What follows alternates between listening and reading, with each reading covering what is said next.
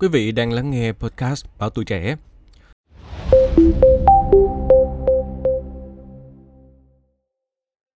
Thưa quý vị thính giả, tình trạng các loại mã độc đánh cắp thông tin, mã hóa dữ liệu người dùng, giả mạo công an lừa đảo lại tăng cao và diễn ra hết sức tinh vi vào dịp cuối năm.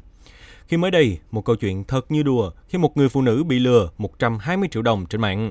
Có người khuyên báo công an để lấy lại tiền. Thế rồi cô lại gặp kẻ giả mạo công an vét hết tiền trong tài khoản. Thậm chí có kẻ táo tợn lừa lần hai nhưng không thành. Ngay sau đây, trong show podcast này, hãy cùng chúng tôi lắng nghe câu chuyện trên từ chia sẻ của bạn đọc Báo Tuổi Trẻ nha. Đặng Thanh Hiền đã đổi tên, ở Văn Giang, Hưng Yên, lập cập uống cốc nước lạnh. Cô mất hơn 120 triệu đồng trong tháng trước, giờ lại mất nốt 5 triệu còn lại trong tài khoản. Sau vài lần thực hiện nhiệm vụ của một app bán hàng online trên mạng, Hiền bay mất 120 triệu đồng. Cô lên mạng cầu cứu giúp đỡ. Một người tên Hồng nhảy vào chat tỏ ra đồng cảm với Hiền và nói cũng từng bị lừa nên không tin được ai trên mạng. Rồi người này khuyên Hiền trình báo công an mới hy vọng lấy lại tiền. Cô ta còn cao tay dặn kỹ rằng tất cả những nick xưng luật sư, nhân viên ngân hàng hứa giúp lấy lại tiền trên mạng là lừa hết. Chính cô ta cũng bị lừa lần thứ hai nên kinh nghiệm và khẳng định 100% dịch vụ lấy lại tiền mà mất phí cũng là lừa đảo. Sau đó, người này nhiệt tình gửi cho Hiền một đường link trang Facebook tên Cục An ninh mạng và phòng chống tội phạm sử dụng công nghệ cao C50. Nội dung trang như thật, dẫn link nhiều tin tức báo chí đăng về đấu tranh phòng chống tội phạm lừa đảo trên mạng, triệt phá các ổ nhóm tội phạm. Người tên Hồng còn giới thiệu một cán bộ làm ở cục này và dặn trước, trình báo sự việc thì không mất phí, nhưng quan trọng là họ có làm cho em ngay không thôi. Còn nếu muốn nhờ anh kia thì chắc mất ít tiền vì họ cũng phải bỏ tiền để check số tài khoản hay địa chỉ bọn lừa đảo. Hiền như chết đuối vớ được cọc, nhắn tin luôn cho cán bộ công an. Gần một tiếng trôi qua, bên kia trả lời tin nhắn. Sau vài câu chào hỏi, cung cấp thông tin cơ bản, cán bộ này nhắn cho Hiền. Hiện tại có rất nhiều vụ việc tương tự như của cô. Mỗi ngày bộ phận của cán bộ tiếp nhận rất nhiều hồ sơ, vì vậy hồ sơ của Hiền sẽ tạm lưu lại, khi nào có đầu mối họ tiếp tục giải quyết. Rồi hơn một tuần sau, Hiền nhận được phản hồi. Qua xác minh ban đầu, đối tượng hoạt động theo nhóm, có thể chúng đang ở trong nước. Hiền mừng quýnh, đọc như nuốt từng lời cán bộ chỉ đường đi nước bước. Trường hợp này chúng tôi phải sử dụng biện pháp nghiệp vụ truy vết đối tượng. App và các tài khoản Telegram, bọn chúng không để lộ vị trí nên chúng tôi cần chỉ phối hợp. Người cán bộ này còn yêu cầu Hiền cung cấp tài khoản Zalo mà một đối tượng trong nhóm đã dùng để dụ dỗ cô. Tài khoản ấy đã bị khóa. Cán bộ nói như đinh đóng cột rằng khôi phục được nhưng Hiền phải cung cấp mật khẩu của mình và dặn dò. Trong quá trình kiểm tra, chị không đăng nhập vào Zalo để tránh lộ dữ liệu. Lát sau, cán bộ nhắn lại, cơ quan công an đã xác minh phía ngân hàng sẽ tạo một lệnh chuyển tiền vào tài khoản của cô. Nếu nhận được, Hiền phải chuyển lại số tiền đã nhận đó để phía ngân hàng xác minh tài khoản đúng là của Hiền. Cô nhận được 290.000 đồng thật, rồi cô phải chuyển tiền lại cho cán bộ. Chưa xong, cán bộ còn nói ngân hàng yêu cầu xác minh lần thứ hai. Lần này ngân hàng không gửi tiền trước mà cô phải chuyển tiền bằng cách quét mã QR để xác minh hai chiều. Thế là cô mắt nhắm mắt mở quét mã, chuyển 5 triệu đồng cho ngân hàng. Lúc này vài người bạn nhắn tin thông báo có người dùng Zalo của cô hỏi vay tiền. Khi đó cô gái mới tá hỏa vì cán bộ dùng tài khoản Zalo của cô hỏi vay tiền tứ tung.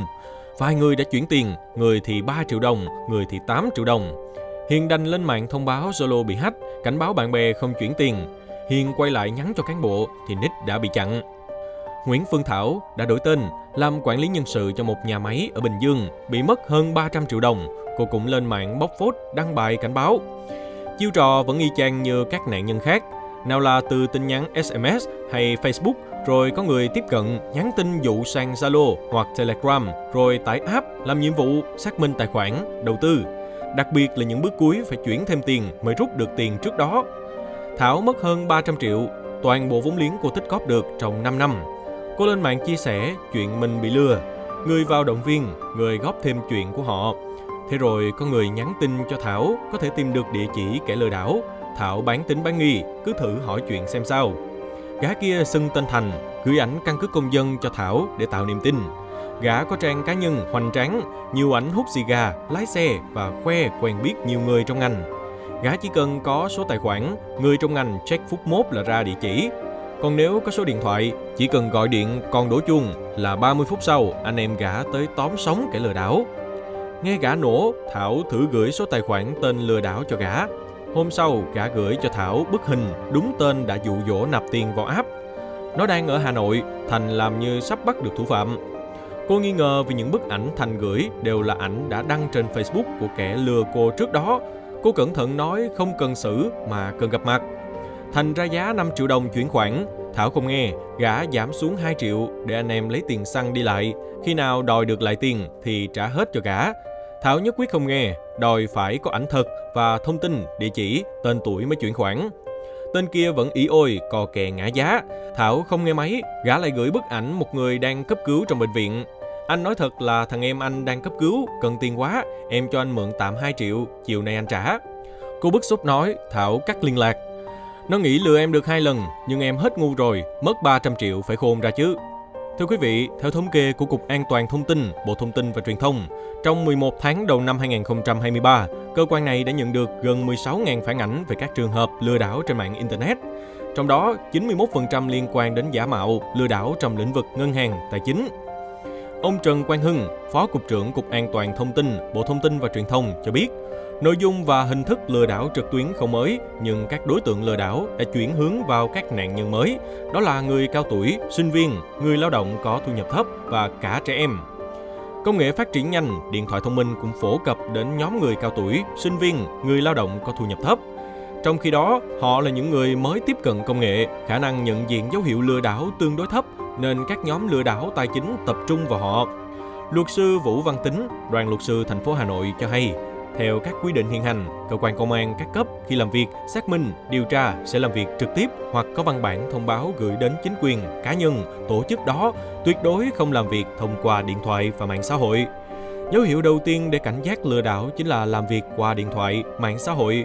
Người dân có quyền từ chối làm việc và tuyệt đối không cung cấp bất cứ thông tin gì qua điện thoại, tin nhắn để tránh bị lừa đảo. Nếu theo quy định của Bộ Luật Tố Tụng Hình Sự năm 2015, sửa đổi, bổ sung năm 2018, người tố cáo tội phạm lừa đảo qua mạng có thể gửi đơn đến các cơ quan điều tra, viện kiểm sát, công an xã, phường, thị trấn, đồn công an. Tuy nhiên, người tố cáo cũng cần chuẩn bị giấy tờ tùy thân và các tài liệu liên quan để làm bằng chứng chứng minh hành vi lừa đảo qua mạng. Luật sư Vũ Văn Tính đề xuất, cơ quan chức năng cũng cần sửa đổi quy định, phải có đơn vị phản ứng nhanh, có quy định để đóng băng tài khoản khi phát hiện giao dịch bị lừa đảo. Chỉ trong vòng vài phút, kẻ lừa đảo đã kịp rút tiền hoặc chuyển tiền qua rất nhiều tài khoản khác nhau. Nếu không đóng băng giao dịch nhanh, khi phát hiện dấu hiệu lừa đảo hoặc nạn nhân nhất thiết phải chuẩn bị các giấy tờ, tài liệu để làm việc trực tiếp, thì đối tượng lừa đảo đã cao chạy xa bay rồi. Hy vọng qua câu chuyện vừa rồi sẽ là hồi chuông cảnh báo cho quý vị trước những chiêu trò lừa đảo, giả mạo tinh vi đến từ các đối tượng. Cảm ơn quý thính giả đã lắng nghe show podcast này. Đừng quên theo dõi để tiếp tục đồng hành cùng với podcast Báo Tuổi Trẻ trong những số lần sau. Còn bây giờ, xin chào và hẹn gặp lại!